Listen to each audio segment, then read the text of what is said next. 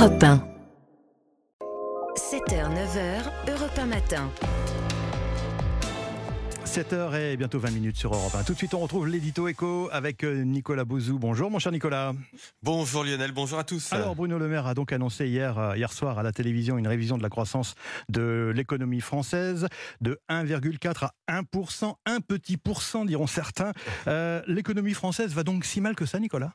Écoutez, je ne serais pas catastrophiste, hein, parce que la France n'est pas en récession, à la différence de l'Allemagne, par exemple, mais 1%, c'est faible, hein, vous l'avez dit, c'est euh, trop faible pour augmenter les salaires, c'est trop faible pour remettre de l'argent dans les services publics. Sans croissance, vous savez, on ne finance plus grand-chose.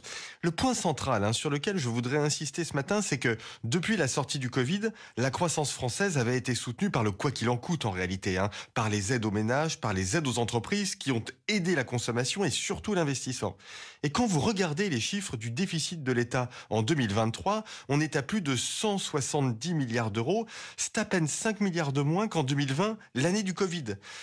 Rien que les aides pour faire face à la hausse des coûts de l'énergie ont coûté entre 2021 et 2023 85 milliards d'euros. C'est colossal. Hein le niveau de protection financé par l'État est en France exceptionnellement élevé. Donc, je le répète, en réalité, nous ne sommes jamais sortis du quoi qu'il en coûte. C'est pour ça que Bruno Le Maire annonce un plan d'économie pour euh, l'État, donc de 10 milliards d'euros dès cette année, hein, Nicolas. Oui, mais enfin, je vais remettre les choses en perspective. Hein. Les dépenses de l'État ont représenté 455 milliards d'euros l'année dernière, en 2023. Près de 40% de ces dépenses sont financées à crédit. Autrement dit, pour revenir à l'équilibre budgétaire et même pour être en léger excédent, il faudrait que l'État réduise ses dépenses de près de 40%. Or, les 10 milliards annoncés par Bruno Le Maire hier soir, c'est une baisse de dépenses à peine supérieure à 2%. Alors, ça va demander un petit effort au ministère. Les critères d'accès à ma prime rénov vont être un peu plus stricts. Mais enfin, vous voyez que ceux qui vont crier à l'austérité ne sont pas sérieux. Alors, comment faire pour relancer la croissance si l'État ne peut plus dépenser?